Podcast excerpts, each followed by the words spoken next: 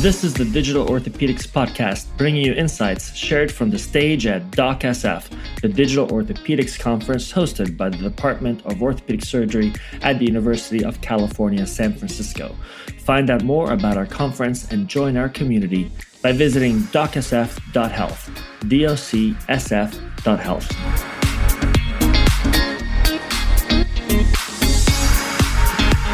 Hello, listeners. I'm Dan Kendall, the host of the Digital Health Today podcast and founder of the Health Podcast Network. It's January 2020, and this year is already starting off with a huge bang. I just got back from a week in San Francisco where I attended a variety of events in what is coming to be known as JPM Week. It's the healthcare event that's been going on for 38 years, and it used to be all about the JP Morgan Healthcare Conference. However, now there are so many other high quality events that take place that week that a lot of people, myself included, don't ever make it to the actual JPM conference.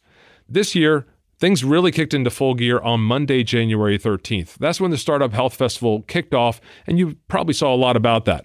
Now, over the past few years, I've arrived in San Francisco a few days before the Startup Health Festival to participate in the DocSF event. DocSF is the Digital Orthopedics Conference San Francisco, and it's organized by Professor Stefano Bini. He's an orthopedic surgeon and innovator at UCSF. This year was DocSF's fourth anniversary, and 2020 had the additional contribution and leadership of another key organizer, and that was Shawna Butler. Shawna is a nurse, a nurse economist, and a tremendous advocate for the role of nursing. She also coined the term entrenurses. Shawna is also a podcaster in her own right, so look for her podcast that's being launched in late January 2020 called See You Now. During the DocSF event, I was able to speak to many of the speakers following their sessions on the stage, and I wanted to try something a little different with those recordings. So, for a few of those interviews, we're releasing them on two different podcast shows. They're being published on the show I host, Digital Health Today, and they're also on the podcast that's run by the DocSF program itself, which is, as you may guess, the DocSF podcast. We hope that by making these conversations available on both shows that we can serve both audiences and make sure that content like this is shared to the people who can benefit from and who can enjoy it the most. If you'd like to find other topics and speakers that are featured on either of these two programs, you can find the Digital Health Today podcast and the DocSF podcast by visiting their respective websites or by simply visiting the Health Podcast Network at healthpodcastnetwork.com. Please do check it out. On the network, you can also find other podcasts covering a wide range of topics that are relevant to professionals who are working in the healthcare sector. And we're adding more every week. But no matter where you found this episode, remember to hit subscribe in your favorite podcast player, and you'll be sure to get every episode as they go live. Thanks for tuning in, and I hope you enjoy the show. Hi, I'm Dan Kendall. I'm here at the DocSF meeting in San Francisco, California. Today's Sunday, January 12th, 2020, and I'm here with Dr. Daniel Kraft. Daniel, thanks very much for joining me. Great to be with you. 2020. Exactly. So, the start of a new year, the start of a new decade. Um, you and I spoke on the podcast a couple years ago, and uh, I, I, first of all, just wanted to catch up and see what's keeping you busy. Well, it's a new decade, and it gave me a little chance to reflect. You know, this the 2010 to 2020 was quite an era. There's that famous quote from Bill Gates we tend to overestimate what will happen in a year and underestimate what will happen in a decade. And I think we look back on the last decade, we're sort of, uh, you know, the, the emergence really of digital health and medicine. And now we're entering the 2020s where it's starting to see the dots connect. And I think a lot of impact and real solutions that are going to help a lot of people are coming to bear. So I think we're uh, entering a really interesting new era. So when you do presentations, I've seen you present a few different times, and I'm always I always learn something new. You're always up to speed on all the latest things that are happening. So can you give us, looking back over that decade, some of the big things that sort of spring to mind that you think these are big things that that are really changing the face of medicine or technology, or the way people live? I think you know it's not any one technology. It's often how we sort of match them together, and some of them are obviously invented for other purposes, but become key to healthcare. An obvious one you know, I think four years ago, Amazon Alexa came out, and now voice is becoming quite ubiquitous. Voice not just for communicating, but as a clinical element to even help do diagnostics through voice, uh, picking up signs of Parkinson's all the way to even cardiac disease from from voice as a biomarker. And now, obviously, the ways to get interactive care and the, the whole sort of app world that's building built on top of Alexa and, and Google Home and beyond. So that's one area that I think that's relatively new that's exploded quickly. I think out of the sort of hype world, the sort of AI is really in big data and machine learning, not a secret, is now in the last just couple years really starting to hit the zeitgeist of being plugged into actual clinical systems with things like Zebra Medical and others, where we're starting to move to this world where exponential amounts of data are not helpful. We need uh, actionable information. And that's starting to synthesize and become easier for even either of us could even build an AI platform today. So um, those are a, a couple of things. I mean, I just came from CES last week. This idea of you know a digital avatar or human is something that's relatively emergent now that we can cross that uncanny divide. So we can have the Dan or Daniel avatars and uh, interact with folks out in the world and for, for some particular patients, that can be very engaging. Those are a couple interesting things that I think have emerged. So CES, I mean, that's like the playground for all sorts of technology, and the health component inside the CES meeting has really grown as well over the past five or six years. So, uh, what are some of the things you just mentioned? The avatar. What other things sort of stood out from you that you could think, oh, this is going to transform or be impactful in medicine? Um, you know, CES is full of a lot of shiny gadgets. Um, but what was interesting, having gone for several years now, is you walk into the big hall and you've got the, the big medtech players there with their big booths, where it used to be just sort of mom and pop, you know, early Fitbits and other versions.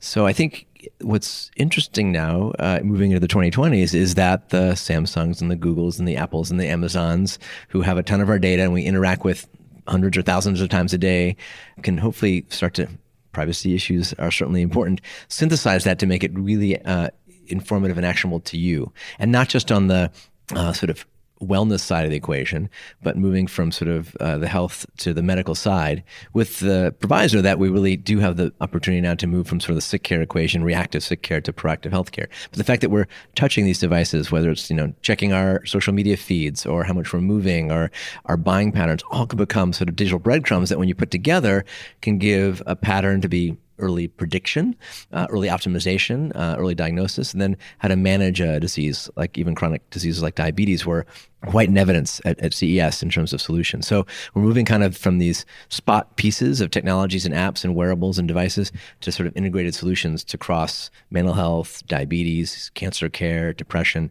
So I, th- I think that's sort of part of where things are, are starting to head that, that convergence of all those technologies and the solutions, but also the the transformation that people and businesses and organizations need to take on board in order to be able to implement them. Because one thing having it exists, it's a whole other thing being able to actually use it. Well, that's one thing I see. There's we we both know a lot of these technologies and platforms. Some of them are quite amazing, but many clinicians, patients, healthcare systems don't know they even exist. Um, so I, I'm always asked, you know, what wearable should I use? What's best for my cardiac patients? So a small aside, since I've seen you last, I've launched this digital.health health platform. It's still kind of an alpha mode, but the website is digital.health, which is starting out mostly for clinicians to find the tools and technologies and solutions that already exist. It might be an AliveCor for your patients with AFib or a connected blood pressure cuff or on a Omada health platform for your pre-diabetic.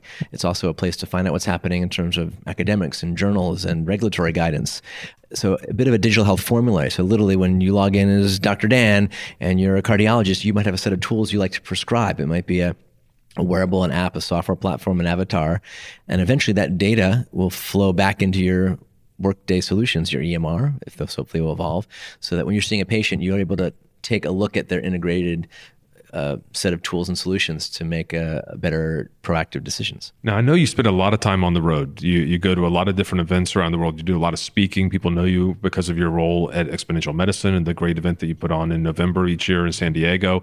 Why should people go to meetings like this? Why are they really important as we're trying to, to make a difference in healthcare? Well, a lot of uh, innovation isn't always about the technology. Some of it's about mindset and uh, cross connections and cross collaborations. And what's been pretty amazing about Exponential Medicine, having now run that for nine nine years is that a lot of folks who don't know each other can meet there. They get exposed to whole new ideas, whether it's you know emerging fields like digital surgery, we're at a digital orthopedics conference, to what's possible with an out of the box avatar or chatbot, to the future of emergency medicine, uh, drones, etc.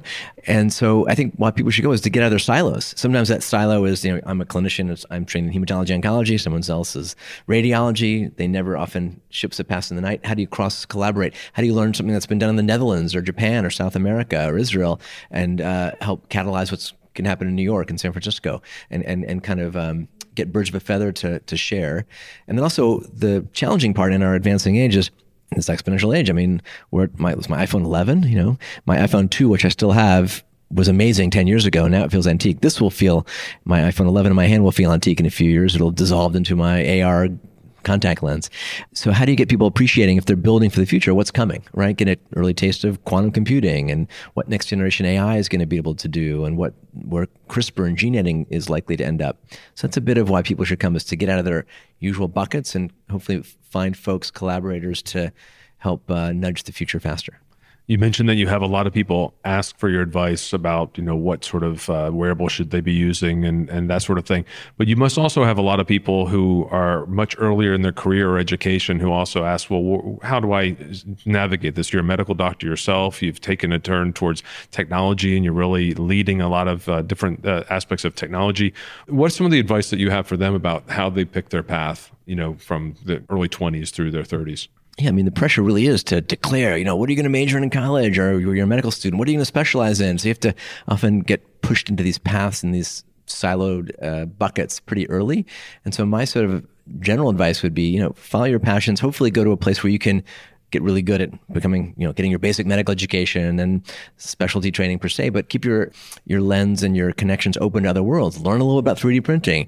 Learn how to code. You know, uh, play with some robotics. Even if you're not majoring in that, get out of your you know pre med element. Because in terms of creating the future of health and medicine, it's going to be more and more of a team sport. And particularly when you're early in your career, you have that beginner's mind, that Buddhist philosophy, like you see something with fresh eyes. That's the opportunity to go, why the hell are we still using fax machines or treating, you know, broken bones with a cast? You know, could you be imagining blending 3D printing and chatbots and radar? And you know, how could you put all this together? And the younger folks have this, you know, new milieu that they've they're natives in this digital space and other spaces. So I think it's important to get good at one thing, get some get depth, get your 10,000 hours, but stay open to other fast moving fields and learn to work and collaborate with others to help uh, improve what we have and, and build the next stages of healthcare.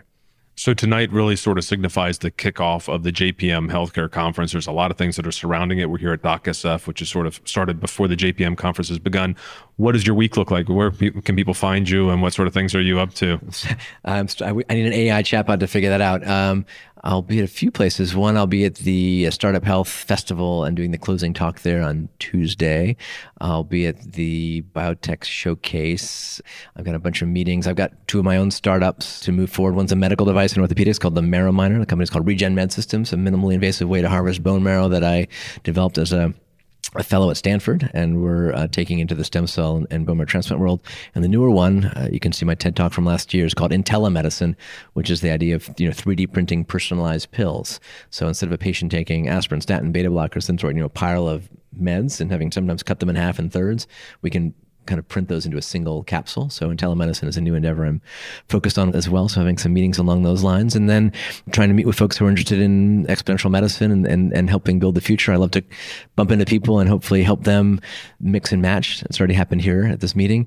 When you have sort of incredible folks who have been there, done that, and meeting the younger folks, they can help guide some of those new thoughts and innovations into the realities of the, the healthcare monstrosities that we have, whether it's the NHS or a Kaiser or a VA or, or a the Sutter healthcare system. And people who are listening, how can they find out more about your work? They can go to digital.health. They can follow you on Twitter. Yep. I've got some stuff summarized at my little website, danielkraftmd.net. so you can track some of the things I'm doing there. I'm on Twitter at Daniel underscore Kraft and uh, check out exponentialmedicine.com to see some of amazing content we have from thought leaders across the technology and healthcare spectrum that we've uh, collected there from over the last uh, several years. So several ways to find me. What are the dates for Exponential Medicine this year? It's going to be November 9th through 12th uh, in sunny San Diego back at the Magical Hotel del Coronado. We need to get you there or back there. And it's always a bit like this last year was pretty incredible. One of the fun elements we had, we started our conference talking about the past and the future and the exponential trends with mobile phones. And we closed the conference with our friend, uh, Dr. John Mattison, who has a friend who lives in San Diego. I say, can you bring Marty over? He's like, oh yeah, Marty would love to come to this. What should we do with Marty? I'm like, let's just bring him on stage and have some fun. So we brought out Martin Cooper, who's now 91 years old. He is credited with basically inventing the mobile phone when he was at Motorola and putting that together. So we came on stage, we had a whole conversation about inventing the future. He had an actual original mobile phone. That was a nice capstone to the four days of, of seeing what's possible. And that was only, what, over 30 years ago. So I would challenge the folks listening out there to, you know, think about 2020 to 2030. What's going to be possible in the next decade? Think exponentially, think convergently, think collaboratively. Um, get out of your old silos and buckets. And um, if you have a bit of that mindset, we can all, in small or big ways, you know, reshape healthcare. Excellent. Daniel, thanks so much for joining me and good luck in 2020. Look forward to seeing you again. Thanks. Thanks for tuning in. Just a quick reminder that you can find both the Digital Health Today podcast and the DocSF podcast on the Health Podcast Network at healthpodcastnetwork.com. Be sure to sign up for the newsletter to receive weekly updates on the latest and best podcasts in healthcare. Find it at healthpodcastnetwork.com.